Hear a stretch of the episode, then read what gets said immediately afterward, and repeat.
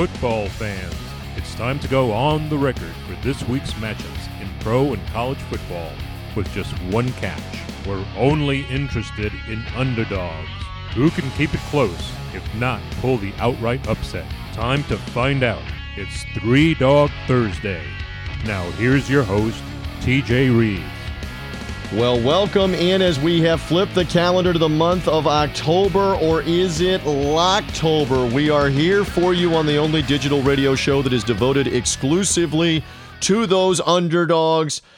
It is Three Dog Thursday. I am your somewhat capable host, TJ Reeves. I have enlisted great guests, not just good guests, but great guests to help me. Lots of handicapping, lots of underdog conversation, lots of insight on the worlds of college and NFL football.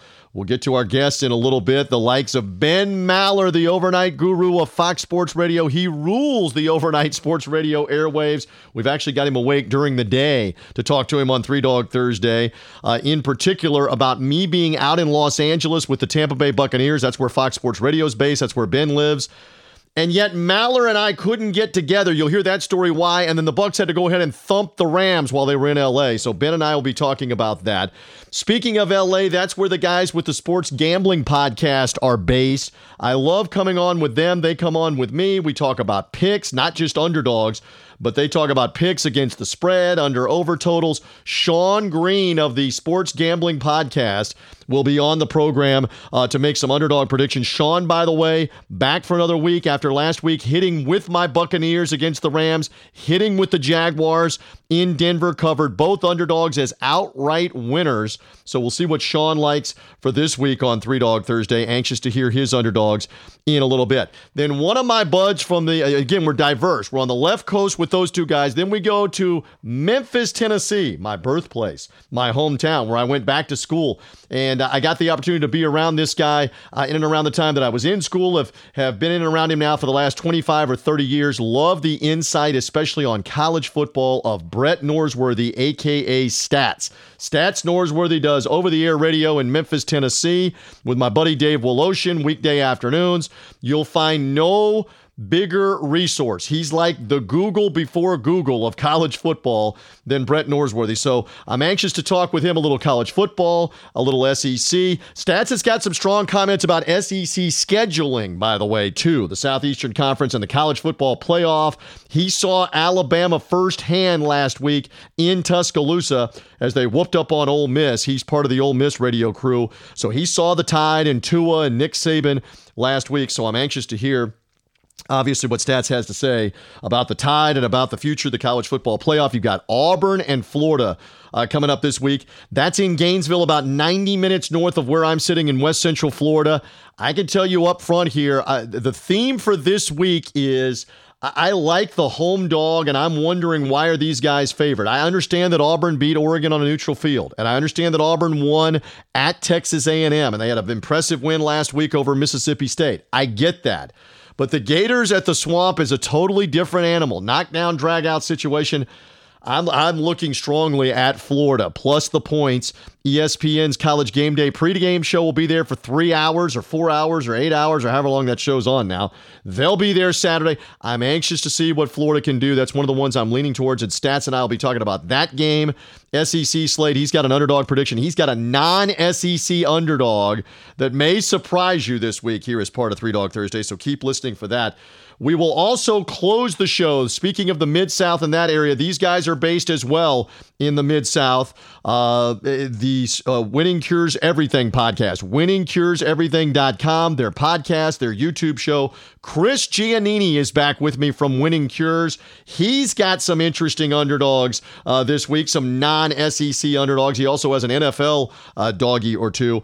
We've got college underdogs, we've got pro underdogs. So Chris and Gary do a great job on the Winning Cures podcast. He's here on this show as well. Not one, not two, not three, but four different guests giving you insight along with me on all the games and it's nothing but underdog analysis when we go to make the picks. That's what we do. That's why we do what we do. A reminder if you're hearing us, however you found us, through a social media link, our friends at Red Circle Podcasting, subscribe to this show. Go to iTunes, go to Google Podcast, go to Stitcher, go to Spotify, find Three Dog Thursday, and subscribe so that the podcast comes automatically to you when it's ready on Thursday. You don't have to look for it. It dings right on your phone, on your iPhone, on your Android, on your iPad. You'll get an automatic notification. New show is up if you subscribe. And by the way, go in under iTunes, rate us, review us, because that'll help rank the podcast. More people will be able to see it, find it, and help us promote. So again, find us at Three Dog Thursday, iTunes, Spotify, wherever you find podcasts, and subscribe. Uh, and we've been getting we've been getting lots of feedback. I mean, on this show last week, uh, Gary Seegers of the Winning Cures podcast gave you the Detroit Lions uh, to cover against Kansas City. And I sat on this podcast seven days ago and said that out of the Lions and the Saints, both at home, both with unbeaten teams playing them, Kansas City at Detroit, Dallas at New Orleans, that one or both of those teams would find a way to win. I took the Saints as the team that would win against the Cowboys. They did. Gary took the Lions, who gave Kansas City fits, didn't win but covered. You had both of those if you were with us last week on Three Dog Thursday. So, some credibility on our underdog predictions. So, keep listening for our guests here and the underdog picks in a little bit. We'll get to the special guests in a couple of moments. Right now, though, a reminder that if you are looking to wager on these games coming up, our friends at MyBookie our sponsors here on the Three Dog Thursday podcast. Uh, I can tell you that uh, we've already had some feedback from those that are utilizing MyBookie and the the fans that utilize them are, are always honing in on the same thing. They want to make sure that there's great customer service when they're going and making their picks. You can bet on anything uh, sports related on on my bookie from college football, the baseball playoffs this weekend, the NFL. You can bet under over totals. You can bet first half lines, and you do it safely, securely through their service, their app at mybookie.ag. That's M Y B O O K I E, mybookie.ag. And here's the critical thing you bet, you win, and they pay fast. They pay quickly in under 24 hours uh, for your money to go into your account. And right now, a special offer with our guys at MyBookie. And some of you have already taken advantage of this. I encourage you to do the same. If you have never used them before, they have got a special offer right now. First time users, right here from this podcast, Three Dog Thursday, they'll match your first deposit, your initial first ever deposit with them, they'll match it up to a thousand dollars. Hear me clearly. You put 200 bucks in, they'll match it and give you 200 more to gamble with on this college football and NFL weekend. The same with $500 all the way up to a thousand. Put 150 bucks in, put 700 bucks in. Whatever you want to do, bet with my bookie and use the promo code 3dog. That's the exclusive promo code for 3 Dog Thursday. Three Dog gets you in for that bonus. They'll, they'll double your first deposit up to $1,000. Promo code is Three Dog. You play, you win, you get paid with my bookie. And remember that promo code Three Dog for the first deposit bonus. Let's get to our guests. Let's get to the conversation. I had a blast last weekend in LA. You're going to hear more about that right now, straight ahead as Three Dog Thursday continues. It has been far too long since I have figuratively gotten the chance to mix it up with the man that owns overnights on Fox Sports Radio and elsewhere. He owns the airwaves. He's in the air everywhere. I used to love saying that when I would fill in for Ben Maller on his own show on Fox Sports Radio. The Ben Maller of the Ben Maller Show. How you been, brother? Well, TJ, I, I am flattered to be here, and uh, I want you to know that uh, I, I was very upset because uh, I had a chance to see you Here we last go. week. Here we go. You were in LA, and I, I uh, it's completely my fault. Well- I, did not, you know, I, I, uh, I knew you had worked for the Buccaneers, Right. and I didn't even put two and two together. And then I saw the schedule. You had texted me, and I was like, ah. And uh, it didn't work out. But the problem, uh, you know, the I- thing I- that the audience has got to understand is Ben has got people. He's in Hollywood. You know, he's he's somebody. He's important. I couldn't get my people with his people to get on his schedule, to get on his list. Um, all I know yeah. is I was trying to see if you were going to be at the Rams Buccaneers game at the L.A. Coliseum, the Los Angeles Memorial Coliseum, as Keith Jackson would call it. Uh, you were not there. However, you need to know that they had a special spot reserved for you with velvet ropes, uh, with the rose petals, with an adult beverage that did say Ben Maller, and, and no one occupied it in the press box that day. You were not there, but they were thinking of you Sunday. Well, that that is outrageous. And uh, TJ, I think that was your first time at the Coliseum. Correct. What did you think of the L.A. Memorial renovated, renovated L.A. Memorial Coliseum? They they put some uh, lipstick on the pig there yes. at the Coliseum. Well, what's interesting is they they pay homage to all the USC football players with all the murals everywhere and the paint. They they have slight homage to the Rams in certain areas. I saw no Ben Maller homage at the Coliseum. You got to get your people. Here we go again to work on this, Ben Maller.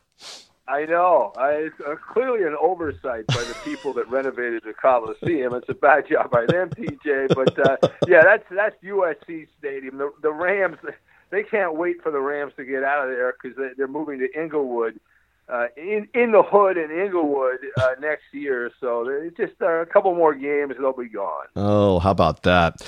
Uh, okay, speaking of get in and be gone, tell me the truth mighty national uh, overnight host. When you saw 14 nothing, 21 nothing, and maybe you were watching the game or just seeing the red zone or just seeing the score.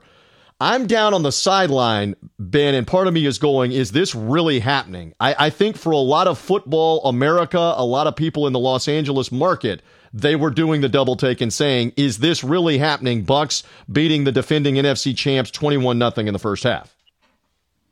Well, I mean, it's obviously it was shocking. I mean, now to be fair, TJ, I actually had the Buccaneers keeping the game close. There we go. The, there we go. I like it. I like it. From a gambling standpoint, uh, from a gambling standpoint, I thought the game would be close, but uh, you know, to, to see the Buccaneers dominate that way, and, and to take advantage of Jared Goff and his lethargic play, I mean, they they were all over him. They they were more physical. The the Buccaneers they outcompeted the Rams and uh, not that tough. And the Buccaneers were the, the tougher team uh, in that game. And, and you know, listen, Jameis Winston, I've ripped him from time to time on the overnight show because he's not consistent. But uh, you know, we saw him uh, on full display there how good Jameis Winston can be, but he doesn't do it every week, and so that's that's the problem. But yeah, it was a was the greatest offensive effort in Buccaneers history. I don't know how it gets better than that. I mean, I, you hang a double nickel on the Rams. Yep. I mean, that is uh, that is insane. I joked on uh, on another podcast that I host with Buccaneers uh, fans on the Nothing But Bucks podcast that nobody, as Sammy Hagar uh, sang, and we know this very famously, I can't drive 55 because you and I are contemporaries of the 80s and 90s. No one in LA can drive 55 on the interstates because of the traffic. It's a joke, but the Bucs got to 55 Sunday in LA uh, with the game there um, against the Rams. So.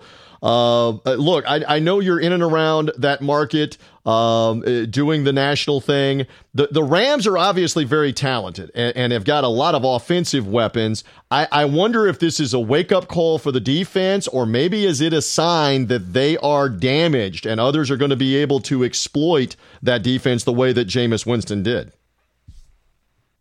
Well, it, it actually started last year against the Lions, uh, and and they had problems against Matt Patricia, and then teams uh, kind of copied that. The Patriots had a lot of success uh, in the Super Bowl, and so you know now it's up to Sean McVay and and the Rams to adjust because Jared Goff he is starting to play like the guy that you know. I know he had 500 yards, but that was you know misleading because of all the turnovers and all that. But uh, you know, he's becoming the guy that he had been under Jeff Fisher the last 12 games. Uh, I believe he's got 12 interceptions. The last nine games, uh, he's got 12 interceptions, a bunch of fumbles, and uh, it's just not sustainable. You cannot win like that. But, uh, you know, listen, the, the Buccaneers did a great job.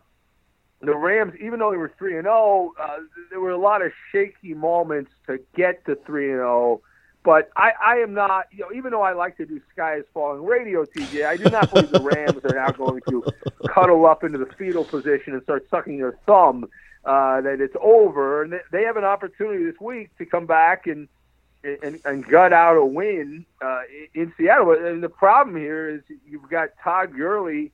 Uh, you saw him. You were right there on the field, uh, TJ. Uh, he's not anywhere near the player he had been, and they're hoping he'll get back to that. But that's typically what happens in basketball, where you do load management. That doesn't normally work in football.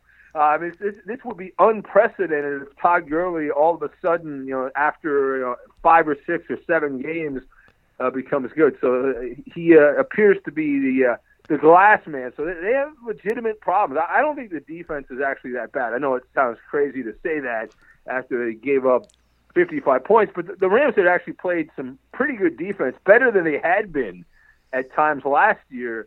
The first couple games, the problem had been on the offense. Well, and it uh, and it was a problem just for a week. They are three and one. They have the Seahawks at the time that we're talking right now on Three Dog Thursday. You may be listening to Ben Maller and me after uh, Thursday night and already know that the Rams were great or they were terrible in Seattle. We'll find out uh, as that game is is being played and as the weekend unfolds here. But I love I love Sky is Falling radio. Again, as I as I mentioned, I was in my car driving home uh, after arriving from LA wee hours of the morning Eastern time, and I was checking out the Ben Maller show.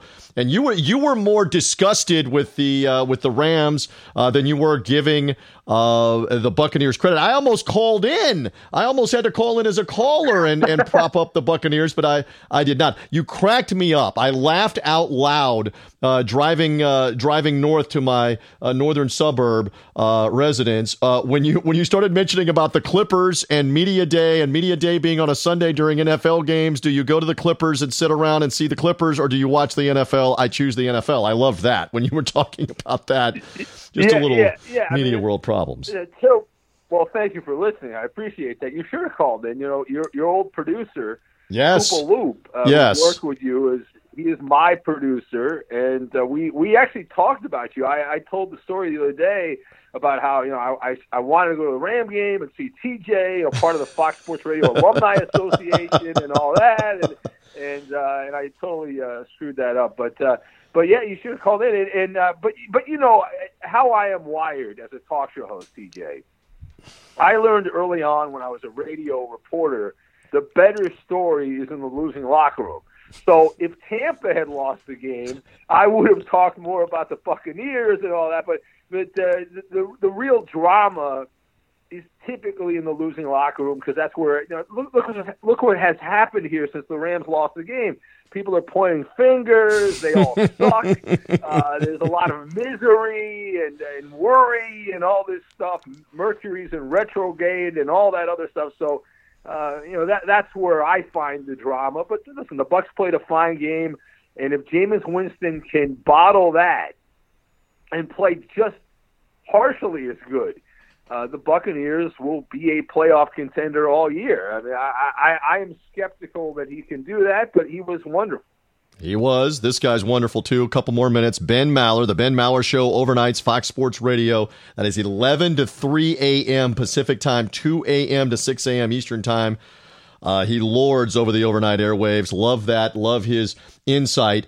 Uh, you know, all the talk in Los Angeles is they're going to fire Clay Helton. Have you put your name in for the USC head coaching job? Uh, are your people in touch with? I guess Lynn Swann's on his way out. I don't know who you would talk. You can't talk to Lori Loughlin. She's she's on trial. You can't talk to her. You can't talk to Lynn Swann. Yeah. Are you going to get the USC job? No, I think what they're going to do is that they're going to find a way to bring back Vince Lombardi and have him coach, or uh, or maybe I guess well, I guess a better uh, analogy would be uh, John McKay, the old uh, right, the Bucs and uh, and Buccaneers coach. coach. right? USC and Buccaneers That's coach, right. right? Yeah, bring back. Boy, imagine if John McKay was alive today with all of his quotes. I remember when I was a kid watching uh, NFL film, and John McKay was coaching those horrible the Buccaneer best. teams with the the creamsicle uniforms, and he was a quote machine. I mean, he was awesome with the media and all that, and and uh, ahead of his time. But coach, but no, I, you know, you coach, what do you think about your team's execution? I'm in favor of it. That's that was the oh, I mean, all time. Yeah, I mean, it was it was it, it was hilarious. He was, uh, I think Dick Vermeil named him dial quote. Uh, that, that that was, I mean, he uh, he, he said, uh, what do you think?" Uh, some of my favorite McKay, McKay quotes. He said, kickers are like horse manure. They're all over the place, uh, which is uh, which is often amusing. And uh, yeah, the execution one is the gold standard. Oh there. yeah. And uh, and uh, yeah, I mean that's part. Well, during the uh, during the famed 0 and 26 Buccaneer run of the first two years, 76 and 77. I know we're going in the way back, but they're the only NFL team to lose its first 26 games. He just got tired of answering about losing, and so after one of those losses, the second year, and somebody asked him about it, he said, "Well, we've established we cannot win on the road. We've established that we cannot win at home. We're now petitioning for the neutral sites the remainder of the year. Just do something besides whatever it is that we're doing."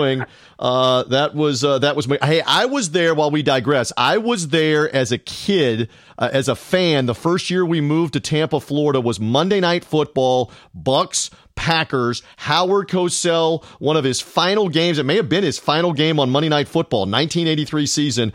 The Buccaneers score what is apparently the go-ahead game-winning touchdown in the final seconds in a nine to three game. Score the touchdown, and the kicker, a, form, a former Florida State kicker, Ben Maller, Bill Capece. Bill yeah. Capece yanked the extra point, no good in Buck in Buck oh. fashion. Go to overtime, lose. Jan Stenerud kicks the field goal, the Hall of Famer for the Packers. So McKay comes into the press conference after the game. First question out of the box, what about the missed extra point? And he says, right now, Capece is kaput. That's it. He's gone. And so he cut, he cut Bill Capece in the press conference. Capece is kaput. Ben Maller, just so you know. Uh, quote machine is, is right. What, hey, just real quick, what is USC going to do? They got to find a big name, don't they? I mean, uh, Clay Helton is not a name that makes everybody jump up and down. And if he's losing games, don't they have to to find a signature name somehow, yeah. some way?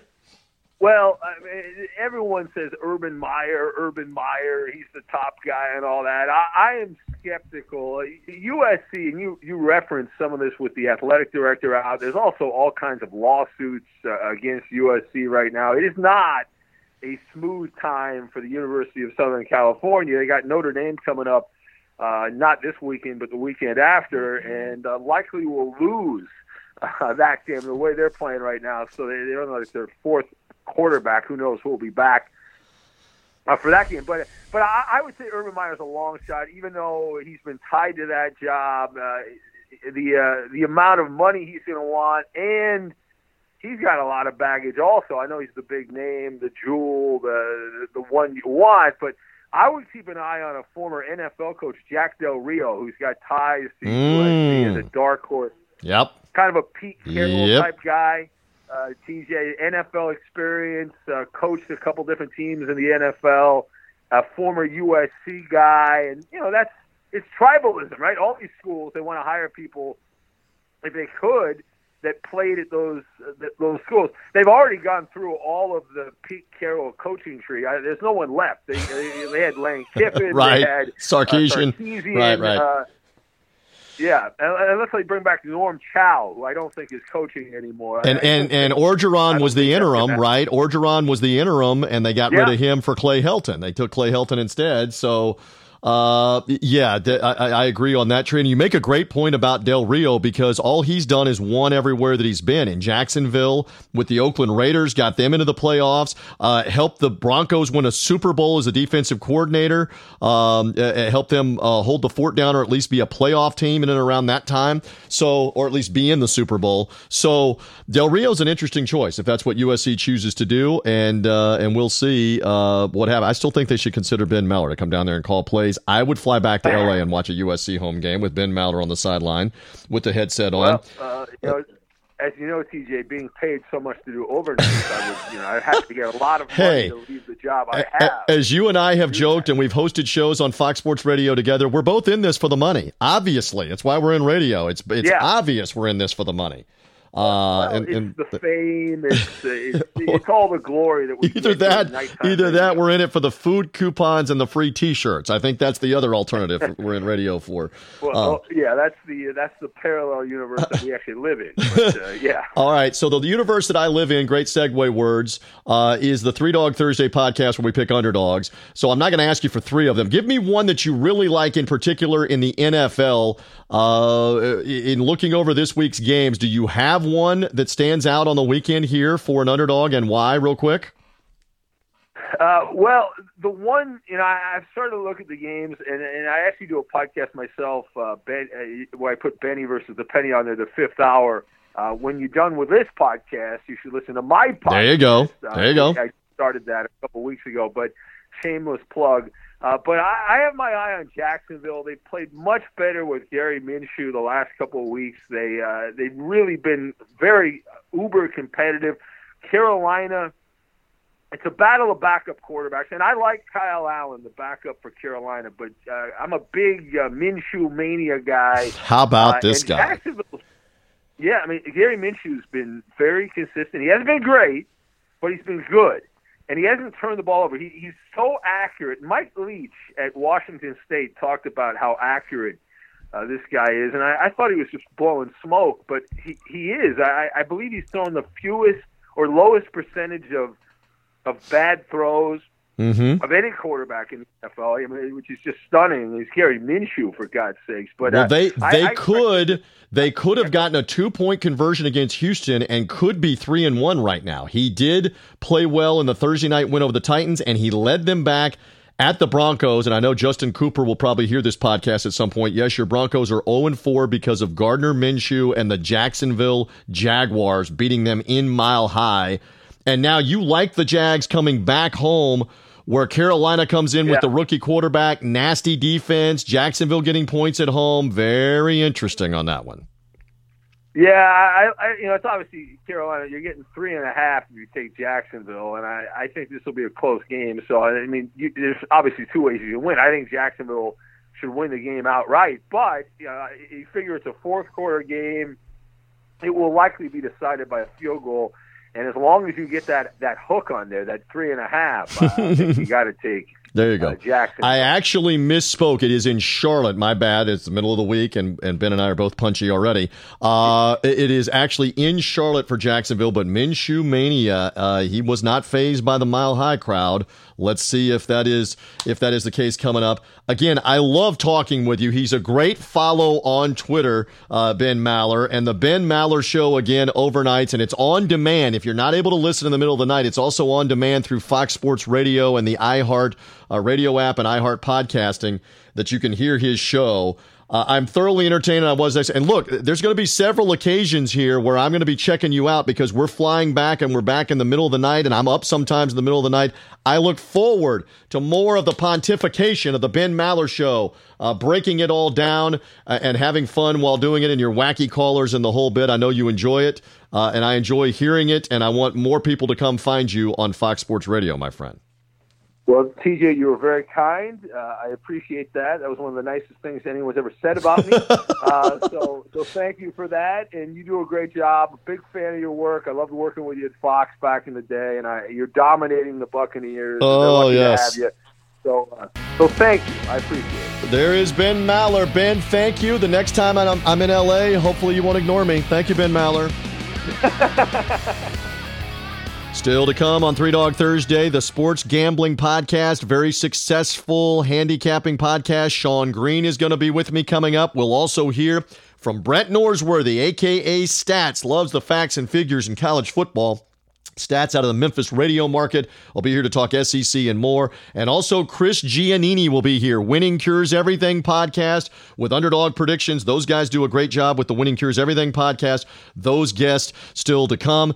A reminder Three Dog Thursday is also brought to you in part by Vivid Seats. If you're looking to go to these college football games this weekend, whether it's that Florida Auburn game at the Swamp, uh, whether it is the upcoming Iowa Michigan game at the Big House, the early game in Ann Ann Arbor. We'll be talking more about that with Brett Norsworthy a little bit later on. Uh, Oregon and Stanford uh, doing battle in Autzen Stadium in Eugene. If it's a college football game, all across the country. You can look for the best seats on Vivid Seats and the Vivid Seats mobile app. And we've got a special promo code offer for that as well. Use the promo code Thursday for Three Dog Thursday. Thursday and the number 10. Promo code Thursday10 takes 10% off your order up to 50 bucks. So if you're looking for those great seats, those hard to find tickets, this can be on NFL Sunday uh, as well, wherever the games are, from New England uh, to Dallas. The Cowboys playing the Packers this weekend at AT&T Stadium. Uh, on and on down the list. The Giants and the Vikings I'm going to be talking about a little bit later on. If you're looking for tickets at the Meadowlands, I'll be at the Superdome for the Saints and the Buccaneers this weekend. Get your tickets through Vivid Seats and the Vivid Seats mobile app, and a first time user can take 10% off. If you've never used it before, guys, I use Vivid Seats all the time. It takes less than five minutes to sign up, look for your tickets, and buy them. I kid you not, it will not take you five minutes to use their app Find your tickets and buy them and use that promo code Thursday10 to take 10% off your initial order. If you're a first time user, take 10% off. Thursday10 is the promo code there with Vivid Seats and the Vivid Seats mobile app.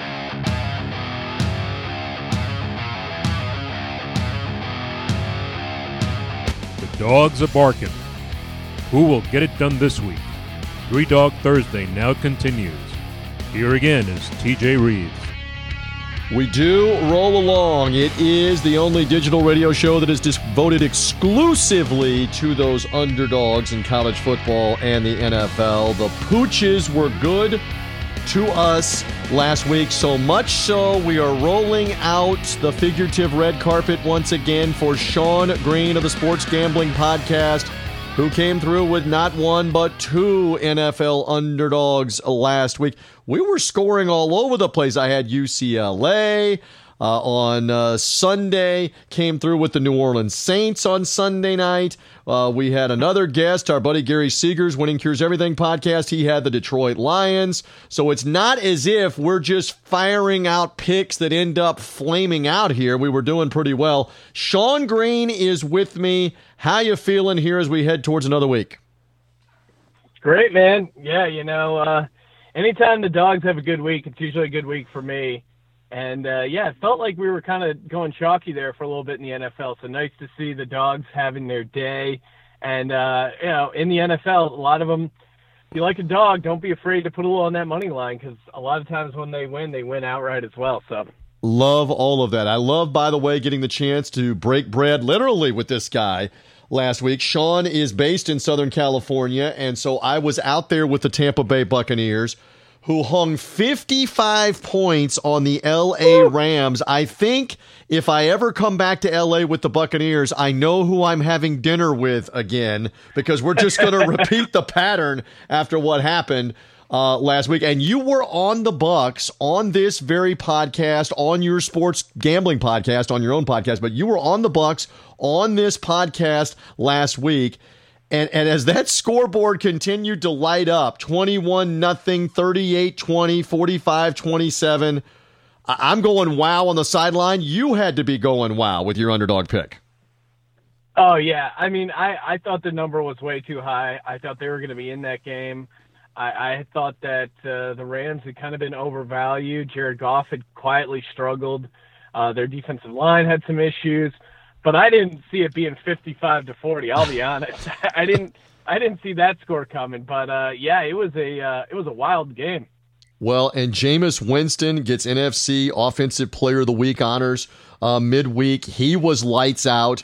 And, and, I know you give up 40 points to the Rams. You can't talk a lot about the Bucs defense, but they did get four takeaways, like you referenced there. Uh, they got three first half interceptions on Jared Goff or uh, two in the first half, one early on in the second half that really swung around the momentum of the game. And then, of course, the sack fumble, only fitting that Ndamukong Suh, who the Rams yeah. gave up on, picks up the fumble in the LA Coliseum and runs it in. Kind of a Hollywood rumbling, oh, stumbling, rumbling, stumbling, and scoring a touchdown and making a happy post game show for everybody, including TJ live on the radio uh, on that.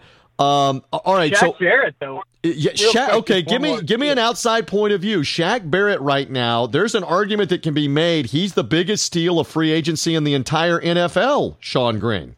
Yeah, yeah. I was gonna say Shaq Barrett's got my vote for uh, defensive player of the year right now. It's, uh, I mean, I was I I thought it was a nice pickup, but I didn't see this season coming uh, for him. And uh, yeah, he's just been dominating that line, and not only getting sacks, making you know big plays. And uh, it's it, that's what's great about the NFL. The Bucs go from losing a heartbreaker at home to the struggling Giants to then going across the country, winning outright as a nine and a half point dog against the NFC champs That's uh, last year. it- it And That's why the that's why the NFL is It's, amazing. well, it's two things. It's why the NFL is amazing, and it's why we go out of our minds trying to figure out how to pick these games and against the number, and some of it just doesn't make any sense.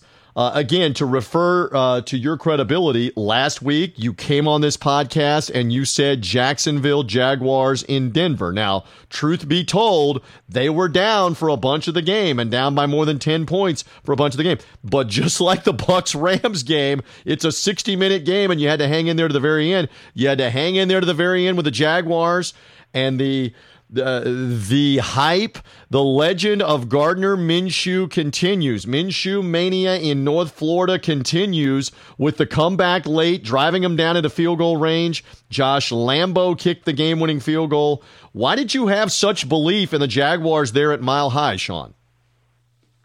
Yeah, I mean, it was. It, I guess it was a combination of kind of liking this Jags team, uh, liking what I've seen out of Gardner Minshew. Uh, always liked it. I think there sometimes they just don't seem to factor in that Thursday extra rest into the line. And when it was at three and a half, I just didn't think that that extra rest was factored in for the Jags. And uh, something's wrong with this uh, Broncos team. Uh, I thought their defense would be way better than it has. They they showed up a little bit the Broncos defense, but man, there's just something off about this team right now, and they just find ways to lose. On our pregame Periscope that we stream at Gambling Podcast, I uh, I nailed this prediction because I said don't be surprised if this game is similar to the Bears Broncos game uh, a couple weeks back, and it turned out to be very similar, where the Broncos drive down, get up late, and then uh, give up the game-winning field goal. So something's not right in Denver. I can't quite put my finger on it. All I know is uh, I want to be on the other side of it right now. How about that? Well, and Vic Fangio, who's been a long, long time NFL assistant and defensive coordinator, is the first year head coach, and he's a defensive guy, obviously. So the fact that they are struggling uh, to put teams away, I mean, you have, as you mentioned, two opportunities against the Bears and the Jaguars to win one or both of those games by simply stopping the opponent from getting a field goal, and couldn't do it either time in the clutch at home. Not good uh, for the Broncos. So, all right, so a little taste of the NFL. We'll get to a couple of NFL underdogs from Sean in a moment or two. Let's start first with the college football uh, for this weekend. And uh, where do you want to go for an underdog? Let's have a quick conversation on an underdog that you like and why. Go ahead. Well, why don't we head out over to uh, Morgantown and uh, look at this West Virginia team? The, I think right now the spread is uh, what did I get it at? 11, Oh, 11 and a half, something like that, right? Yeah, I think I I think I already bet it last night at 11 and a half. Uh, I love this West Virginia team at home in a in a big spot, and uh, Morgantown is always a sneaky road trip for these uh, Big 12 teams. But really, for me, this is a kind of a bet against Texas because it's a clear look ahead spot for them. Right, they're they're already looking ahead next week, thinking about the Red River Shootout or Red River rivalry, as uh, you're supposed to say now, but it's a bit of a tongue twister. I think they're I I think they're looking ahead. I, I think they're going to try. I don't, you know, they're they're college kids. I think it's easy to look past this uh, West Virginia team, but uh, this is a huge game for West Virginia, and I think they'll be up for it. All right, so I've I've got same mutual interest in this one. I, I like the Mountaineers here too. That is just too many points to me for them at home. Austin Kendall good as a quarterback. They're coming off a bye week as well. Uh, Sean, you mentioned the rest previously about the Jaguars. That helps. And and look, I know it's a different coaching staff. Neal Brown first year as coach at West Virginia. Dana Holgorsen previously, but the Mountaineers had covered three of the last four times, including a couple of outright wins against Texas. I know Texas and Tom Herman won in Morgantown two years ago. That's the one, obviously, where uh, West Virginia was favored, didn't cover, lost the game outright. But something just, I, I, I agree with you. That's too many points at home, Saturday afternoon, hostile place to play. I like West Virginia to keep it close if not win that game and hang in there in the Big 12. And you make a great point. I've been previously to the Texas Oklahoma game at the State Fair of Texas there in Dallas. Get you a corny dog, get you one of those funnel cakes, an adult beverage, and then usually watch Oklahoma beat the crap out of Texas. But, you know, in recent years, Texas kind of hung in. Maybe they are looking ahead to the Godzilla matchup with Oklahoma. Maybe they're going to be caught looking ahead Saturday. Yeah, I mean, how could you not, right? I mean, Oklahoma's just destroying everyone right now. Jalen Hurts, you know, looking strong for the Heisman. Uh, I think there. How could you not be thinking about next week? Okay, well, we'll see. You and I in agreement. West Virginia and Texas. That one a three thirty Eastern time, twelve thirty in the West uh, game uh, there in that one. I, I want to talk to you about another one Florida and Auburn. You're not going to take the Gators as an underdog here, but size this matchup up with Auburn already two huge SEC wins, one of them at Texas A&M. Gators had the early season win over Miami. They blew out Tennessee a couple of weeks ago. Last week, tune up game with Towson out of the FCS. What do you make of this showdown? ESPN College Game Day pregame is there uh, for Saturday. What do you make of it? Gators, Auburn, and the Swamp. Yeah, I mean it's uh it should be a good game. You know, I, I definitely didn't see this out of uh Bo Nix uh when the season started. He's definitely exceeded my expectations. I thought he would struggle a little bit, uh, you know, as first year guy. Um but yeah, Florida I, again, I think they're uh, they're a home dog. Should be an interesting spot for them. Feels like a, a big get up game, and uh, you know, but Auburn has been uh, surprisingly good on the road as well. So I guess I've been surprised at what I've seen uh, of Auburn, but you definitely think Florida will be in this game. And again, the backup quarterback who's there now for the rest of the year is Kyle Trask. Feleipe Franks with a broken foot. I did see this stat a little while ago, and feel free to use this uh, as your own uh, because we all love sharing information and, and, you know, in a lot of cases act like we're really smart. Uh, Florida's strength of schedule nationally, Sean Green, coming into this weekend is 36 based on their opponents that they've played because that includes Miami and Tennessee.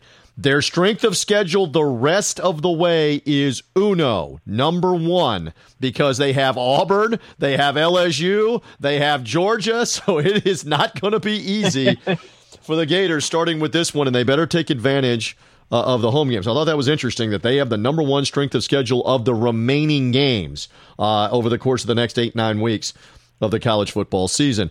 I, I want to ask you before we move to the NFL in a moment with Sean Green, Sports Gambling Podcast. Find them um, uh, online at the sportsgamblingpodcast.com. Uh, Gambling Podcast on Twitter. You can find their podcast wherever you find podcasts iTunes, Stitcher, Google Podcasts, Spotify. Look for them, Sports Gambling Podcast. He and Ryan do a great job with uh, all of their insight and all of their predictions. Oregon Cal. I got a little West Coast bias because I was out there last weekend with you. I just I wonder. Uh, Washington uh, took a loss to Arizona State, or, or, Cal took a loss to Arizona State. Washington has a loss to Cal. Oregon has the loss to Auburn. I think a lot of the country has written the Pac-12 off. Sean as a possible college football playoff uh, contender, would the conference champion with one loss have a chance to get in the mix? Oregon at home with Cal Oregon may be that team. Only losses to Auburn in the opening game of the season. Is the Pac 12 oh, still alive, Sean, for the college football playoff? I hope so, right? Because uh, you know, just as a as a fan of diversity and mixing things up, it'd be great to see a Pac-12 team in the college football playoff, and it'd be great to see Pac-12 football relevant. I mean, UCLA, God knows what's going on there. Wazoo, I, I love Coach Leach, but a, a couple tough losses there for uh, their program. And uh, Oregon was like the lone bright spot. I had them as a as a dark horse candidate going into the season, as a uh, someone who might sneak in that fourth spot there for the college football playoff. I think what needs to happen is they need to win out, and uh, they need a little bit of help. I mean, if Clemson uh, would have lost, and that game got really close last week. If they would have lost, that would have been huge. Uh, you know, they need a little bit of help from the big SEC teams to maybe beat up on each other. uh, maybe a crazy upset in there, and a win out. Um, I think it's just going to be tough because people aren't super high on their conference. But I think if they if they win out, they dominate in the Pac-12 championship, and they get a little bit of help. I still think there's a shot that they get in there. And again, Oregon playing on their schedule here uh, against Cal. They later in the year play at Washington. They play at USC. They play at Arizona State. That and all of those situations, you would look at that and say, "Hey, that's a quality road win if you can get them." I don't know if it will be enough, but at least they will be in the conversation if they were to finish 12 and 1 with a Pac 12 championship, having won those significant games. Let's wait and see well, especially what happens. If they, uh, I mean, especially if their only loss is that Auburn game. Right. I mean, man, they, they, that, that's going to be so frustrating. Well, especially if hypothetically Auburn were to go ahead and win the SEC, let's say. And so then that's your only yeah. losses to the SEC champs. You would have an argument. A lot of football left to be played over the course of the next eight, nine, ten weeks. Uh, but, but uh, we'll see if the Pac 12 hangs around. All right. So, as I've already teased, Pay attention, Three Dog Thursday audience. This man was two for two last week with his underdogs in the NFL. What do you like? Give me one for this week. Where and why? Well, I'm going to start off with the uh, Green Bay Packers catching uh, three and a half points against the Dallas Cowboys. I love this Packers team coming off a loss. Uh, Aaron Rodgers, I mean, listen, there's a reason he's a Hall of Fame quarterback. I love the fact that they're getting extra rest my Eagles came into Green Bay, won a super physical game, kind of pushed them around. But uh, I, I mean, they're going to be up for this game. Aaron Rodgers' career, he's done very well in Dallas. Um, this team is a team that can travel. I think their defense is they got kind of picked apart a little bit. Um, so I guess that's one concern is Dallas's uh, running game against this uh, Green Bay defense, which has struggled against the run. However, I think they're going to load the box force Dak to beat him. Um, the Cowboys receivers are a little banged up. I think I think that's the game plan going in. And I just love Aaron Rodgers in that uh, in that I mean against the Cowboys and especially in Dallas. He's had a great track record there. And uh, I think he's going to be chomping at the bit to get a win after that tough loss Thursday night. And again, they got that extra rest. So I think it's a good situational spot for the Packers uh, against the Cowboys team that finally faced a real team last week in the Saints, and uh, they lost to a team who didn't score a touchdown. So I, I think there's some issues on this Cowboys offense um, that that the Packers defense will be able to match up against. Yeah, I can't really figure out how good was the Saints defense. And again, you know this. I will see the Saints firsthand in the Superdome Sunday, Buccaneers and Saints Sunday afternoon prior to that Green Bay Dallas game. How good was the Saints defense against Zeke, against Ezekiel Elliott, and how much of it was the Cowboy offensive line just struggling, period, to get the run game going? We'll see if Green Bay can slow him down the same way, or will Zeke be back to being Zeke? Uh, in that matchup. You don't think so. You think it's the Packers in that one. All right, second underdog for you, sir. Well, I'm going to take the uh, Indianapolis Colts catching 11 points. Wow. A, uh, yeah, it's a similar mindset to why I like the Tampa Bay Bucs. I, I think it, last week it was just too many points. Like if you're getting double digits in the NFL, you have to kind of be a bad team. And even though the Bucs lost at home against the Giants, I didn't think they were a bad team. And even though this Colts team lost at home against the Raiders, I don't think they're a bad team. Yes, they're banged up, but it looks like they're going to get Darius Leonard back. I'm pretty sure Marlon Mack is a go as well. Look for T.Y. Hilton to play. Um, they're going to be thin at safety, which is something you don't want to be against this Kansas City Chiefs uh, offense, who is, again, they're kind of coming back. Granted, they won against the Lions, but you certainly feel – uh, Patrick Mahomes is due for a bounce back game coming off a one touchdown performance. However, what I'll say is, I think this Colts offense is going to be able to put up some points against this Chiefs defense, especially late uh, if it gets to that. Frank Reich, again, very good coach. Mm. He's kind of uh, he's a branch off Doug Pederson, coming from the Andy Reid coaching tree. Uh, so I think he'll be able to scheme up some stuff for this Colts team to move the ball, put up some points. Uh, again, I, I think the Colts will put up 24 points, 28 points, and that should be enough for the cover. Uh, I, I would definitely look to play the over here as well. But uh, I think having Darius Leonard back is going to be huge. Uh, he isn't officially in yet. However, he's been working out. He's in the weight room, which is usually a good sign that he's gonna, you know, he's moved along enough in the concussion protocol to play. So, I think he's a go. Even though Mack was limited in the second half, I think that was just the coaching staff being careful because uh, the medical staff did clear him. So, big game Sunday night. I think he will be a go. And uh, T.Y. Hilton again, I, you know, the quad injury's been back and forth, but I think Sunday Night Football, he's going to try and make it a go as well. We'll see if he can play. He did not play last week. Uh, and again, Jacoby Brissett has been good. He is shutting a lot of people Yeah. up with the way that he's playing. And you mentioned Frank Reich. He's like the quarterback whisperer because he was working in Philadelphia with the quarterbacks uh, as well as the offensive coordinator with Wentz and with Nick Foles in and around that Super Bowl team. Uh, and then, uh, you know, this is a playoff rematch from last year where Cincinnati had trouble putting Indianapolis away. Or I'm sorry, uh, Kansas City had trouble putting Indianapolis away. Now, granted, that's Andrew Luck having played previously in that playoff game, but. Now this will be and Tyreek Hill allegedly practicing, not necessarily going to play, but in limited practice now with the injured uh, clavicle, the injured collarbone uh, that he has. So don't know that he will play this week. May not play for another week or two, but he's back at least trying to do some stuff in practice. We'll see for Kansas City and for Indianapolis. All right, so I am I am really leaning heavily. Do you want to talk me out of New York Giants against the Vikings? It's kind of following a pattern uh, on on why is this team favored on the road? Why are the Vikings favored by four and a half or five on the road? Against the Giants, who've looked really good, especially offensively, two games in a row. Do you want to talk me out of that? Or do you think the Vikings are going to uh, waltz into the Meadowlands there and thump the Giants? Am I am I that off base?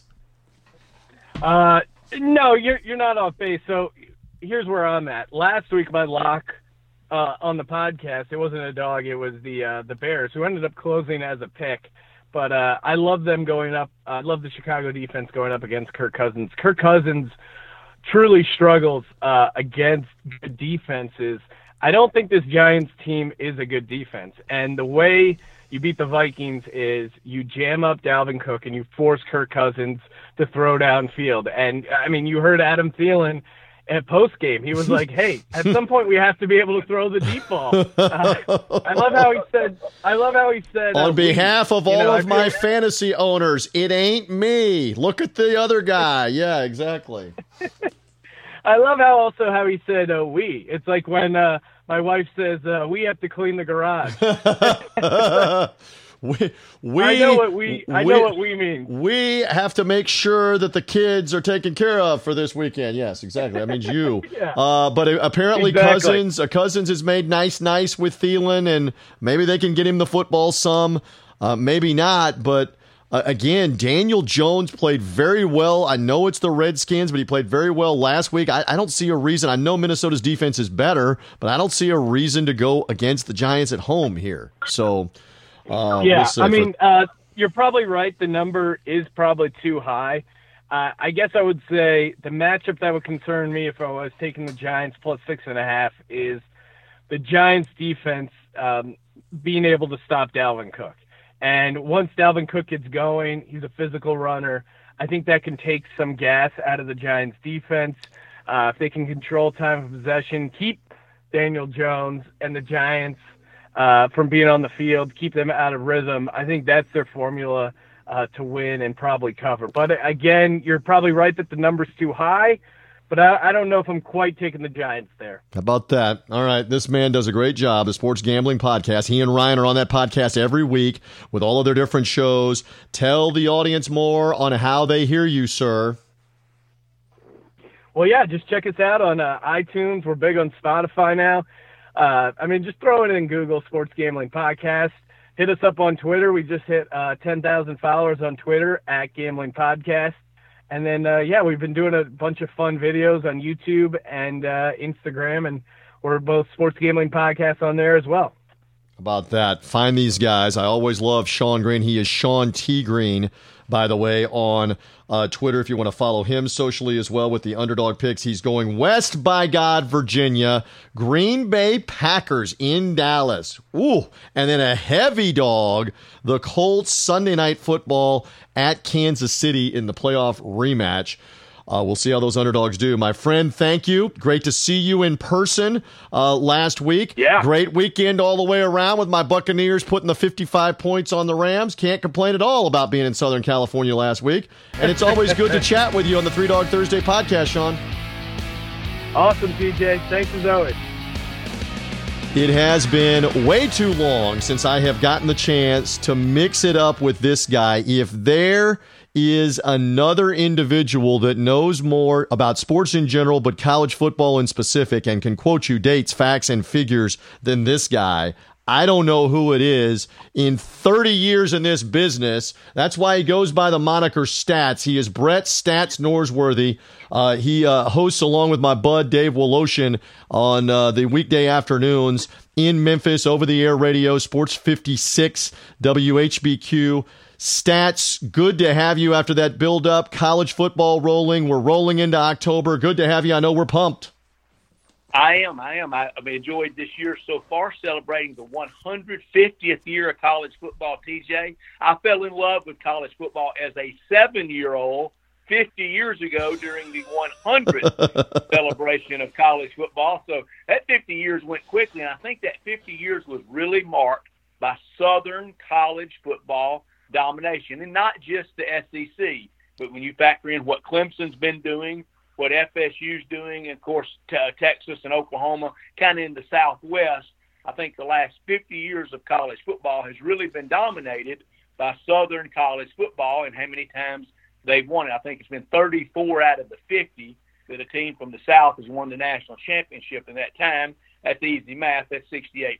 I went to public schools, and I know that. and uh, but in, in, in, in 1969, that year I fell in love on October 4th. It was this weekend, not the exact date because the Saturday's the 5th, but this weekend, 1969, October 4th, was the primetime college football game between Alabama and Coach Bear Bryant and Ole Miss and Coach Johnny Vaught and Archie Manning, the quarterback for Ole Miss, on the Saturday night primetime game. Chris Schenkel, Bill Fleming, Bud Wilkinson, Bill Fleming was on the sideline. Bud Wilkinson was the analyst, the venerable ex Oklahoma coach who made one of the dumbest career moves ever. Left Oklahoma football to get into politics. Got and, and ended up the football, the coach of the football St. Louis Cardinals. Bad career move for Bud Wilkinson, but a great broadcast team with the the old Hoosier, Chris Schenkel. And I fell in love that night with the redhead from Drew, Mississippi, and Archie Manning, and the guy in the funny hat, Coach Paul Bear Bryant. And it's been a 50 year marriage ever since, and here's to 50 more uh, for all of us to be watching all of this you. college football.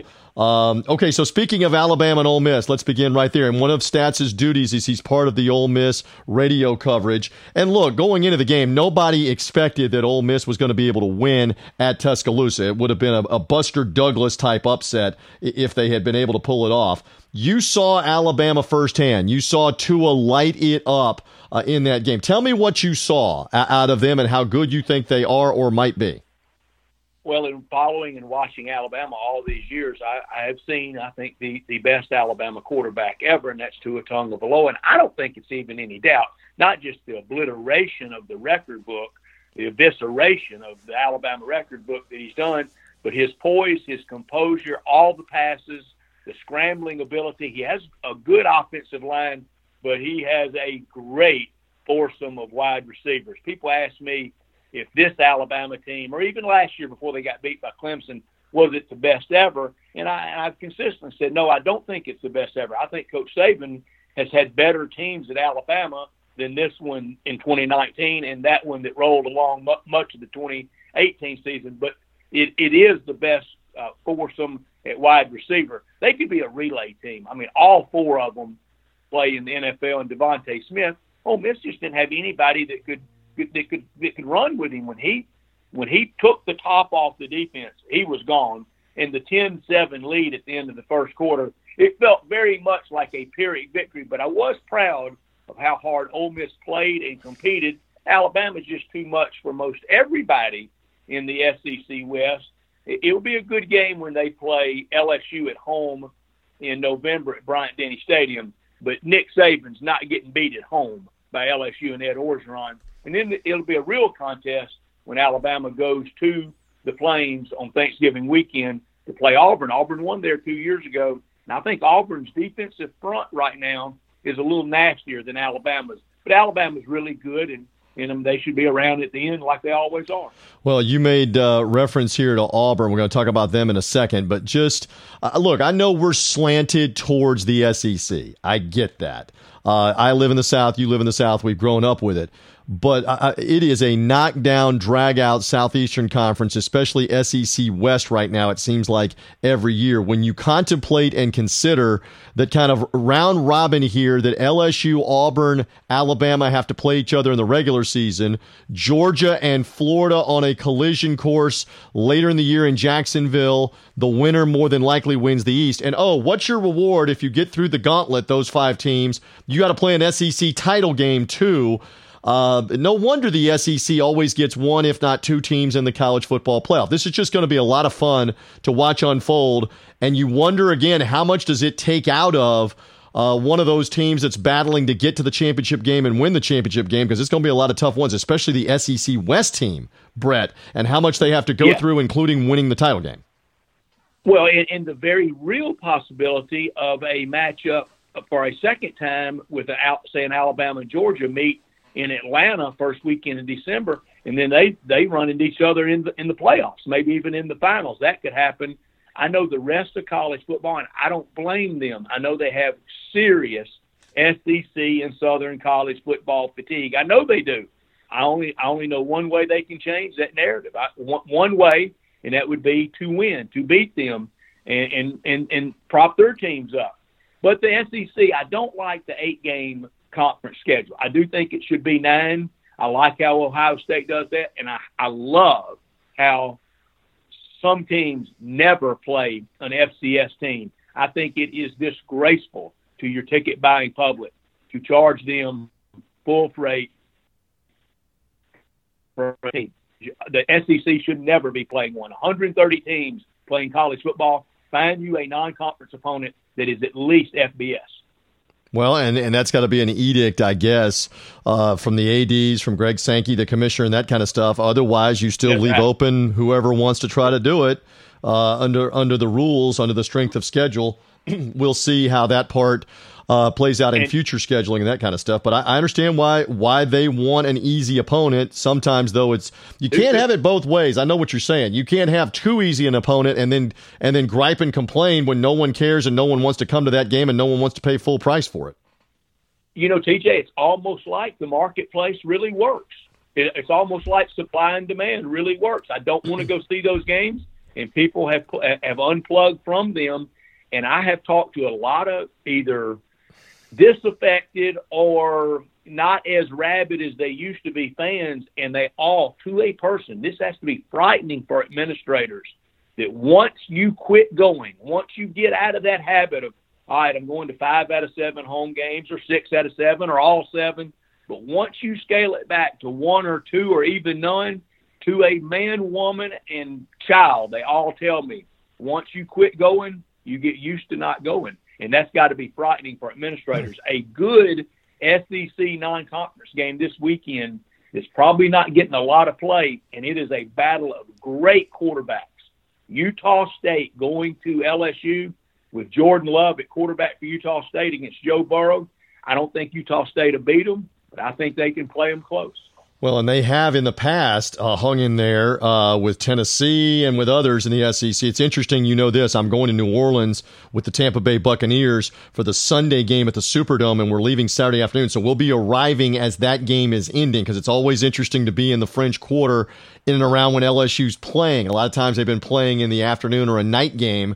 So I, wonder while we're flying if you, if the Aggies of Utah State are giving them trouble or not. I know I know this will be on the ground in time to catch most of Auburn and Florida, the CBS big showcase SEC game that the whole country will see this weekend. Uh, I like the Gators in this spot at home. However, I have a feeling you're disagreeing with me about the Auburn Tigers here in this matchup. What about it, stats? Yeah, I, I love Auburn in this game because I love their I love their defense. I think it's it's a little better than Florida. Now, Florida, that's the strong side of the Gators and for Dan Mullen. Dan Mullen is some coach, and what he's doing with Kyle Trask what he already had accomplished with the development of Feleipe Franks before that, it shows how good he is with quarterbacks, how he was at Mississippi State with Dak Prescott and a couple others at State, uh, Nick Fitzgerald included at, at Mississippi State for Dan Mullen. But I love the Auburn run game, and I like the freshman quarterback in, in Bo Nix. And I had an Alabama person tell me last weekend that they're really concerned about having to go to Auburn Thanksgiving weekend and face Bo Nix, even as a freshman, because he's not going to be too amped up and nervous in that game because he literally has been around the Iron Bowl since he cut jaw teeth as a child. I mean, it's just all he knows with his with, with his dad, Patrick Nix, a, a great Auburn player, and and so Bo Nix has really had the steady hand for Gus Malzahn. We've always wondered if when, when Gus gets his right quarterback, whether it was at Arkansas as a as a coordinator or at Auburn as a coordinator or as an Auburn head coach, when he gets that guy he's comfortable with, he's really he's really sound. And I think on game day his offensive formations, his motions, his eye candy. There's there's guys going everywhere, but it's all kind of you know it, it's all just kind of trying to throw off the defense because in the end you got all these guys going in motion, and here it comes right over the center. It's coming right at you. It's it's power football in the end. Voice of Brett Norsworthy loves stats and the great job he does. Memphis over the air radio, Wolo and Stats are the afternoon show on the Memphis radio station Sports 56 WHBQ. Love his insight on college football, in specific the SEC, breaking it down. He is going to make an underdog prediction that's not involving SEC teams uh, in a little bit. Uh, I want to ask you one more kind of uh, big, big picture. Again, with the understanding that we're in the South. So those that are listening in Big Ten country out west, they roll their eyes at us. I get it. It appears now North Carolina almost found a way to mess this up uh, late in the game with Clemson, but it it appears we're headed to Clemson and Alabama, all things being equal, being in the Final Four mix again. Do you believe it is still good for college football to have those same two teams back yet again, which would be what the fifth time in six years in the playoff? Uh, together. Uh, is is that good? Is or is it starting to be a situation where it's a negative, even though they're attaining it, even though they deserve it? Is it potentially being a negative all over the country? What's your read?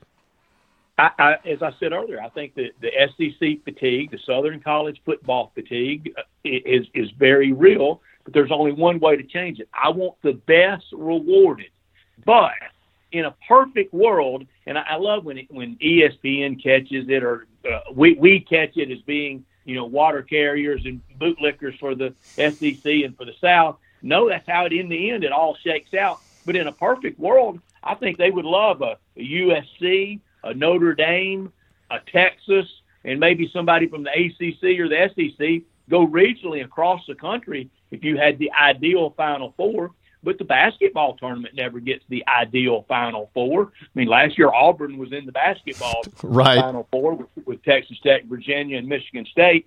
So you know, it, it's how it shakes out. But Part Five, Clemson, Alabama, will really force, I think, a lot of people to pay attention to. Maybe we need to expand. But one thing that would move expansion faster than anything, and it will make Big Ten heads collectively explode and maybe across college football explode what if the unthinkable, the SEC got not one, not two, but three of the four spots? I don't know that you can give three. I don't know that you can give two non-winners because two of them have to be non-winners of the conference uh, spots in there. Will, but again, the the CFP committee led by Rob Mullens, the Oregon athletic director, they say every year we're looking for the four best teams. It's not built on conference champions. It's not the four best records. It's the four best yep. teams. So uh, we'll see how it goes. Okay, so so go ahead. Yes. Anything else? Yeah, and this week, you know, Heather Dinich, you know, very respected journalist and, and college, particularly, I think her expertise right now is the CFP and she has just been crushed all week in saying that right now, today, today, and I know it changes and the goalposts move, but she said if she had to re- if she had to name her four best teams, it would all be from the SEC. She may be wow. she may be wrong on that. She could. How would you not? Can I just stop though? How would you not include Oklahoma in the in the? I mean, for right now, for what we've seen, Oklahoma's got to be in the initial four um, to this point, right? Uh, Do you agree with that? They got to be. I I think Oklahoma. And I don't know how you leave out uh, Clemson. I mean, I know they had the narrow win last week, but they did win, and that is the objective, isn't it? Yes. Well, and they and they have an impressive win over Texas A&M, albeit at home earlier in the year. So a, le- a lot of football left to be played. And and now I didn't to, say I agreed with Heather. That's didn't right. say I, understand. You her. just said it's her opinion, and and it's not yours. But uh, yeah, it just rankles people even more. They they love the debate. That's the biggest thing. You and I know this. We keep explaining this. They want the arguing. The college football power brokers, the powers that be, the ESPNs, the CBSs, the college football playoff. They want the arguing. The arguing They- they do. fuels interest stats. It, it, it's good for business. And TJ, I'm I'm not so sure right now, and I don't say this gleefully. It it may be a good good debate, a good pod question right now. Which one is the more national sport? The more national sport, college football or college basketball? For a long time, that was an easy answer for college basketball. It was much more intersectional. It was much, it was much more national with the matchups, and, and, the, and the the tournament really fed it. But I'm not so sure right now that college football might not have the you know moving the national ne- needle uh, on, on conversation and, and the and the matchups and the rivalries. I mean, the SEC. I mean, we're not the little old SEC anymore. We literally span from Columbia to Columbia now. right, Missouri to South Carolina, uh, yeah, Baton Rouge to Lexington, and uh, Gainesville to Fayetteville. So yeah, it's got a it's Yeah. got a big Southern footprint for sure. Now we are going to show some non-SEC love here as part of Three Dog Thursday, the Underdog Podcast. Stats Norsworthy with me. Uh, you can follow him at Brett Norsworthy, by the way, on Twitter. And you said to me it's not a game involving an SEC team that I like as an underdog. So what do you like for this weekend on the first weekend of October here for an underdog in college football, sir? And it, there's there's no better setting in all of college football. I've never been there, but I would love to. I mean, when you see the the over that the, the blimp shot of the big house, you know it's a big game. And Iowa, they go in there undefeated this week. They're getting points. I think they have a better quarterback than than, than Michigan. And I and here is real heresy. I think Kirk Ferentz is a better coach than Jim Harbaugh. That's a And- tough and- debate. That's a tough debate. But hey, For- Har- for- for Harbaugh college football. Harbaugh's got like a foot in the grave right now on his Michigan situation, and, and they need a, a win here because if if somehow what you're saying happens, there are going to be a lot of people saying we need somebody else besides Jim Harbaugh. Correct? correct. And there's so much I respect about the Iowa football program and Kirk Ferentz. You look over the last 40 years from 1979 to the 2019 season, and I, I think it'll go beyond that. They've had two coaches. They had Hayden Fry. Shades Fry always had his sunglasses on. Right. Had Hayden had Hayden Fry and Kirk Ferentz. I tell my friends around the SEC, my Ole Miss friends, my Arkansas friends, now developing at Tennessee. We're just going to change coaches every three or four years. We don't like the way they part their hair. We don't like the way they, they, they don't wear a tie enough. They don't they wear a tie too much. I mean, we want to fire a coach for any reason we can. You know, at, at Ole Miss, Arkansas, Tennessee, and some other places in the SEC. And Iowa's had two head coaches over 40 years. They go to Rose Bowls occasionally, but occasionally they know, all right, let's accept that five and seven or six and six and not jump crazy and just stay the long course, the long plan, the long view, the macro, instead of always trying to find the you know the, the next hot thing. I respect the Iowa program. I think they went straight up to the big house this weekend. They remain undefeated. Jim Harbaugh has his second loss, and the heat's really turned up. It would be crazy to fire him. Who are they going to replace at Michigan with somebody better than Jim Harbaugh? Nobody. But can you believe Michigan has been reduced to, well, we can't find anybody better, so let's ride it out. Well, and they are paying him over $9 million a year, and he doesn't seem like he ever wins the biggest games on the schedule, hasn't won the Big Ten division, much less the championship, and a loss already to Wisconsin. If they were to lose this one, like you're theorizing here and you're taking on Three Dog Thursday, it virtually eliminates them from the, from the Big Ten title game in October. Uh, we'll see. You can't Early say, October. yeah, uh, it, if it, if it were to happen. And on your point about Ferentz, uh, again, you, you can say, hey, we want to win the national championship every year. We want to win the Big Ten every year. They get eight or nine wins as they've done the last three years. They got 12 wins four years ago. You could do a lot worse, which is what your point is about Tennessee. They got very uh, complacent, frustrated with we can't win more than eight or nine games and can't contend or win the SEC every year. Well, now look what you've had uh, in the 2010s. Look at how bad it has been in the 2010s. Be careful what you wish for when you're getting rid of somebody that has constantly had you contending or at least having winning seasons uh, where you can enjoy most of your Saturdays. Uh, I was content with that. Ferentz is content with still staying there. He's got a great contract. He's had a great contract there's something to be said for that part. I don't know that I go along with this doggy, but I like you out on the limb. I'll throw you a lifeline if need be there. Iowa plus the three and a half at Michigan. That's an early game on Fox. We'll keep an eye on that one. Mr. Stats Norsworthy, plug away on how and where they hear you on your show, what you're doing with Ole Miss, social media. Go ahead again, sir on Twitter at Brett Norsworthy, on air, on WHBQ at Sports56, WHBQ.com, podcast, video, all that with our friend Dave Woloshin, the voice of the Tigers, venerable sports figure in Memphis, over 40 year career in the Memphis market, approaching 40 years. He's almost like Kirk Ferentz and, and Fry Iowa. He, but there's just been one of him and at Ole Miss pregame and postgame on Learfield IMG College Sports.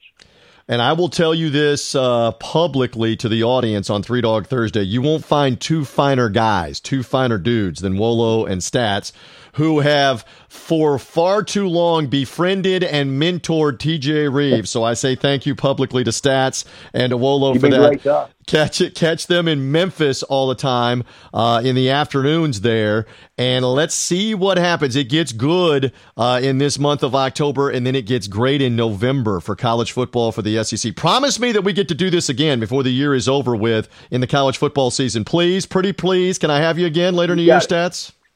You got you got it for sure. You know it's my favorite month. The month, the beautiful sun up, beautiful sunset, baseball and college football. My favorite month of the year. Oh, yeah. We're getting ready for another weekend. It is Locktober, like I said earlier in the show. We're getting ready for another weekend of college football. We're getting ready for another weekend of the NFL. And the guys on the Winning Cures Everything podcast are always keeping it in line, keeping it in the middle of the road, and making some picks and prognosticating, not just underdogs on their show, favorites, totals, money lines, all of it. Chris Giannini from that uh, ever popular and growing Winning Cures Everything podcast and YouTube simulcast is here with me. Good to have you back. All right, now look, up front, you got something to live up to because Gary Seegers was here last week, and Seegers got Boston College, and he had the Lions and the seven points against the Chiefs, so he came up with two out of his three underdogs. I'm just saying the bar has been elevated a little bit here, my friend.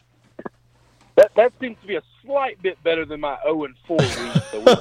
so uh, we'll see if uh, we'll see if I can I can catch old Gare here. We are only looking forward, my friend. We are not looking back in the rearview mirror on any past offers because I think you and I were. It was a bloodbath a couple of weeks ago. We were, we were trying to be better. Uh, so now we'll see where things uh, shape up for this week. So with that being said, give me a college football underdog that you like, sir. Okay, so I, I, I'm, I'm proud of my guy Gary for giving you BC. He gets that from me. I am a Boston College guy. I love Steve Addazio, big Italian man. He uh, he is running things there. Listen, they've played a really great season so far. They got ran out of the house against Kansas early on. That was just one of those I can't explain. But then they went toe to toe with Wake Forest. Wake Forest is undefeated. And Wake Forest might be undefeated all the way up until Clemson. That's a good football team. And they gave them all they wanted, covered the line. I think they're going to go into Louisville, who is a bad football team. But Gary and I have rules. We bet against bad football teams. I have no idea why this line is six points, but I will take the six point head start and BC Golden Knights, uh, Golden Eagles and and and go into the Cardinals, and, uh, and I'll take that game. How about that early game ACC network again? Boston College with AJ Dillon at running back, and Louisville hung in against Florida State earlier this year. Of course, Notre Dame very famously demolished them on Labor Day night in Louisville, wore them down and beat them badly. Uh, we'll see. Scott Satterfield in his first season in that one, so that's an intriguing one. Uh, all right, so sometimes we take some slight underdogs. Sometimes we take some dogs that are some hairy hound dogs with fleas, and I believe you have one of those that's coming right now, Chris. This this is the the doggiest ugly dog pick there is all week. I I just can't stay away from it. I'm, I'm attracted to it like no others. I'm gonna go with the Purdue Boilermakers. Oh, catching 28 points against Penn State, and I've got some reasons. Okay. Okay. Well, So first, first before first. you get into these reasons, I know you guys on your show debated this, and you were being chastised on winning cures everything. And I should just, I applaud you because you're standing up here on Three Dog Thursday and saying I'm sticking to my guns. So give me your guns. Give me your reasons why. Yeah, I'm, I'm definitely standing on this hill by myself, and, and I would venture to say that 80% of the country is looking at me like I am a fool. But here, here we go. First thing, it's a math problem, okay? I, I believe that some players are special in college football, and, and I absolutely believe the wide receiver Moore is incredibly special, and he is out of this game. This line opened up at plus 16, and when he went out, it went to plus 28. I don't believe any single player in all of college football is worth 12 Not, not even Tua. Not even Trevor Lawrence. None of them, huh? Oh, oh no! All the talent that they've got on both of those rosters, those are NFL teams basically. All of those starters are going to play on Sundays one day. They could lose one of them and it not kill the point twelve points. Nobody's worth twelve points in the country, and it's just not. And, and I can't imagine a wide receiver above anybody else. Jeff Brohm is a really good coach with a lot of pride. They they have not had a good season winning and losing games. Nobody's blowing them out. Nobody's beating them by 28. Penn State, Penn State ran it up on Maryland. James Franklin does not like Maryland. He he he's, he's jaded by them. He wanted that job a while back. They didn't. They passed on him. He and, and I think he takes that job personally every that game personally every year, and and he sticks it to them. Statistically, I just don't think he's going to stick it to Purdue. If he beats them by three touchdowns, I'm fine. I just can't see four. All right, so he's taking a boatload, a cruise ship full of points with Purdue plus the 28 in this matchup with Penn State. And again, uh, one of our guests last week went with Maryland, and uh, it was a first round Mike Tyson knockout by Penn State last Friday night against Maryland. So hopefully you fare better, my friend. Hopefully you're at least still in this thing at halftime uh, for that for that dog. Uh, I want to ask you about Auburn and Florida. That is obviously an enormous game in the SEC and also in the la- in the landscape with Auburn unbeaten, Florida unbeaten. Somebody walks out of the swamp with a loss. I really like the Gators here, even though Auburn very much tested with the neutral field win against Oregon that we've been talking about on this podcast, the win at Texas A&M, obviously a big win over Mississippi State last week. Chris, size size it up here. Give me give me 30 to 60 seconds on this. So I'm one of the guys that all year I've been on Auburn, uh, all week, I, all year. Uh, I think they're one of the most complete SEC teams, one of the most complete teams in the country. Even Ohio State, their defense hasn't really been tested. They haven't played a great offense, and their offense hasn't been tested. They haven't played a great defense. They're one of the best teams in the country. Alabama, same thing. LSU, they've been tested, and and their defense gets scored on pretty easily. This Auburn team, they're able to put up points when they need to, and they've played some big time showdown games, and and their defense can stand up against anybody. I am afraid of what they're going to make Mr. Trask look like. Trask look like. I, I'm very very nervous about that. I will be staying away from that Auburn game. Um, it, it it's a nice feeling to catch points in Florida, but Yes. it, it, this Auburn defense is scary good. They might be the most complete, best defense in the country. Well, and to your point, they've only been an underdog in the swamp one time in the last four seasons, and that was a year ago against LSU. And they won the game, obviously, uh, with Mullen in his first year. The previous years, Jim McElwain uh, was there as the head coach, and they had not been an underdog in the swamp in any of those years. So it's rare that you get Florida as a home doggy. So, in any event, uh, we'll see how that one plays out. All right. Uh, again, Chris Giannini with me. He and Gary Seegers do a great job on the Winning Cures Everything podcast, winningcureseverything.com. Also, at Winning Cures on social media, on Twitter, on Instagram, Winning Cures Facebook page, and the YouTube simulcast of their show. Love their insight. They are on all the time, recapping games, making picks, not just underdogs. Chris giving me some underdogs. Let's turn to the National Football League. Um, all right, I know you're not going to go with my Buccaneers this week. You already tipped me. You're not going Bucs at the Superdome. You know where my allegiance lies as part of the Buccaneer radio broadcast. Give me an honest, neutral take on Buccaneers and what kind of chance they have against a Saints team that is suddenly surprised without Drew Brees and won in Seattle and beat the Cowboys at home. What's your take about that game? Not that you have to take the Bucs as an underdog. What do you think happens in the Superdome Sunday? Man, I'm actually really excited to watch this game. I, I have no idea what's going to happen, but I know this that that Bucs offense was really good. Byron Leftwich is a real coach. He's he's incredible what he's doing with this offense. And and I mean, all the points they dropped last week without their best offensive weapon on the on the outside, Mike Evans. Um, uh, you know, for the game, I, I, I just think I just think what he's doing and how he's worked with Jameis has has kind of been impressive. I love Bruce Arians the Saints defense has been unbelievable. When Drew went down, they have stepped up their game like I've never seen. My question is, is that sustainable? Are you going to be able to keep doing that year in and year out, week in and week out, uh, when everybody's coming in bringing you their best because they've been the best team in the NFC South for a couple of years now, and everybody's giving them their best shot trying to take that podium back. Man, I think the Bucs have a fighting chance they're not afraid of the Superdome.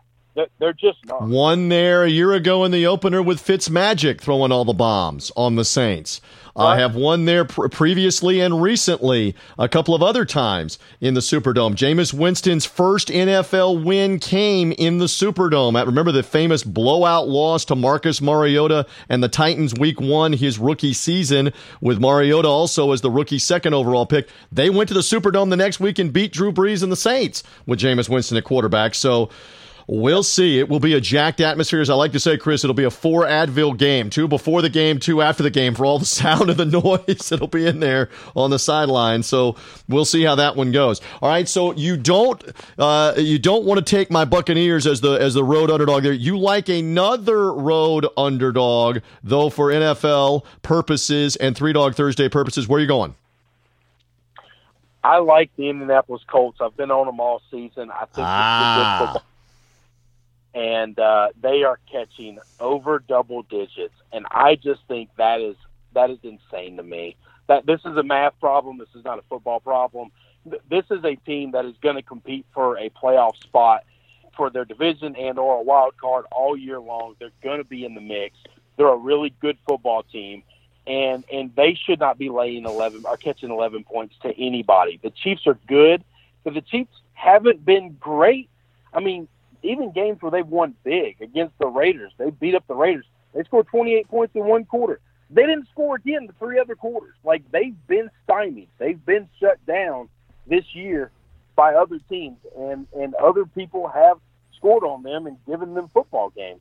I think the Colts on Sunday Night Football are going to do that. There are three teams that'll be catching uh, double-digit points all year long. That's the Dolphins. That's the Redskins. That's the Jets. It, it, it's not the Colts and I, I, can't understand why this line is so big. Interesting that Sean Green from the Sports Gambling Podcast on this podcast earlier said similar things. He doesn't understand why that number is this high. Again, like you like to joke and I like to joke, they build billion dollar facilities and casinos in Vegas because we all think that we know, they actually know. But that does seem a little bit high to me. And Jacoby Brissett has played very well. The, the question is, can T.Y. Hilton play? We're midweek. We don't know if he's going to be in there with the quad injury that had him inactive last week. Uh, Chiefs may may get Tyreek Hill back. He was able to practice on Wednesday with the uh, the fractured uh, shoulder. Uh, it may may or may not play this week. It's a Sunday night game. It's a playoff rematch. We'll see what happens with the Colts in that one. Uh, Chris, I always love the insight. Plug away one more time for the Winning Cures Everything podcast so we can hear more of you and Gary and all the picks and the guests and everything you do. We sure appreciate it. So winningcureseverything.com is the email or, or just our website. You can go there. You find us on any podcast network station, uh, download streaming, whatever you like to use at Winning Cures Everything. You can find us at Winning Cures Everything on YouTube. And then our Twitter handle is at Winning Cures. My Twitter handle is just at Chris B. Giannini. And uh, yeah, we do it every week. These guys make pre predictions, obviously, in the NFL and college uh, across the board. Favorites, underdogs, totals. They do post shows where they recap things. Again, they simulcast as well on YouTube. You can see them. They're obviously movie stars. If you see them and take a look at them on the Winning Cures Everything simulcast on YouTube. Chris Giannini, good luck with Boston College. Purdue on Saturday in college, and then the Indianapolis Colts uh, in the Sunday night game with the Chiefs. Good luck with those underdogs, young man. We appreciate it on Three Dog Thursday. Thanks, sir. And there we go. That will do it. A litany of guests all the way back at the beginning of the podcast. My thanks to Ben Maller of Fox Sports Radio, the Ben Maller Show, the Maller Militia that's always out overnights, 2 a.m. to 6 a.m. Eastern Time, 11 p to 3 a Pacific, Sunday through Thursday nights. Love Ben's insight on uh, on all things, but in particular football. Love have, having him on the show. Sean Green of the Sports Gambling Podcast was also with us with his underdogs this week. Again, pay attention because Sean hit on two of his uh, NFL underdogs uh, last week. Again, the Sports Gambling Podcast under Gambling Podcast on Twitter. Go to sportsgamblingpodcast.com and find out more about their show. Again, they pick everything, not just underdogs. They pick favorites. They pick uh, first half lines under over totals. Sports Gambling Podcast. He and Ryan do a great job with that. My thanks also to Brett Norsworthy. Sports 56 WHBQ is the radio station in Memphis. He and Dave Woloshin are the afternoon host. Stats with some great insight on the SEC. How about him going Iowa Hawkeyes? Early Saturday underdog uh, for Iowa at Michigan in the three and a half. So Stats goes outside the SEC and takes the, as Brent Musburger always called them, the Hawkeyes, like H O C K, Hawkeyes. Uh, he likes Iowa in that one. Uh, again, we thank Brett Norsworthy for being here. And then Chris Giannini closing the show, Winning Cures Everything podcast. He and Gary Seegers, great job on their podcast. Go find them. Go subscribe to Winning Cures Everything wherever you find podcasts. They're also on YouTube, simulcast TV and podcast audio show at Winning Cures. They have me on as a guest. I don't know why. They like my charming personality. Hey, I, I made some successful underdog picks uh, last week. I love coming on with them. Again, find them at Winning Cures on social media for Chris. And Chris, again, likes Boston College and Purdue in the college game and likes the Indianapolis Colts. A couple of our guests like the Indianapolis Colts uh, for this weekend. Sean Green liking them, as well as Chris Giannini liking them in the Sunday night game for the Kansas City Chiefs. I love the Giants in that matchup with the Vikings come Sunday at home. Daniel Jones playing well. Minnesota with some infighting. Give me the Giants as my as my underdog uh, there for three dog Thursday purposes, and I'll take the Florida Gators against the Auburn Tigers uh, in that big matchup on CBS on Saturday. Again, depending on when you're listening to the podcast, you already know these results, especially if you listen a little bit later on. Uh, and I also like West Virginia to keep it close, if not beat Texas. I will take the 10.5 or 11 points wherever you can find it on Three Dog Thursday here on Thursday. So those are my three West Virginia, Florida, and then the New York Giants. All right, a reminder again subscribe to this podcast, iTunes, Spotify, Stitcher, Google Podcasts, wherever you find your podcast. Find it and subscribe. It comes automatically to you on Thursday whenever there is a new one. Uh, we come your way each and every Thursday throughout the college football and NFL seasons. It'll morph eventually into college basketball coming up. My thanks to all of the guests being on the show. We thank you for listening as well. A reminder to go to mybookie.ag. If you're wagering on the games, use our promo code 3DOG. They'll match your initial bonus, the number 3 and DOG. MyBookie, M Y B O O K I E, mybookie.ag. Use that promo code 3DOG. They'll match your initial bonus up to $1,000 with my bookie. They're proud sponsors of the show. That'll do it for this edition of Three Dog Thursday. My thanks to all of our guests for being with us. My thanks to you for listening. Good luck to all of the pickers, the prognostications with the underdogs this week in college football and the NFL on Three Dog Thursday. Bye.